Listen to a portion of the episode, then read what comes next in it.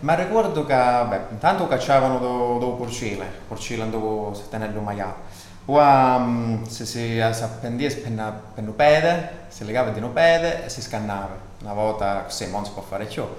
E, um, poi si pila, eh, si mette l'acqua cavo di sopra e si cacciano i peli e, e si spacca, si spascia spasci, quindi si apre a due, si cacciano tutte le stendine, l'interiore diciamo, e, e, poi si comincia a macellare, si fa a pezzi, si mette dentro la maghiglia, e poi altri, passaggi diciamo, poi si fa la salsiccia, la soppressata, si, si, si scartano i capicolli, o sciolare come scivolare. Poi c'è vabbè, tutti gli altri passaggi, si fa il grasso, per esempio si mette a bollere il grasso si fa il grasso, si fa eh, usuzze, risimoglie, sono due cose diverse in realtà, cioè? si vengono confuse. E risimoglie, risimoglie sono quegli scarti de, dopo che si vuole il grasso, quelle particelle di carne, diciamo quelle pezzettini di carne che rimangono cotti in tuo grasso, si, si, fanno, si una, uno stampo, dentro un contenitore eh, si indurisce, diciamo che le latte sono i risimogli, invece lo suzzo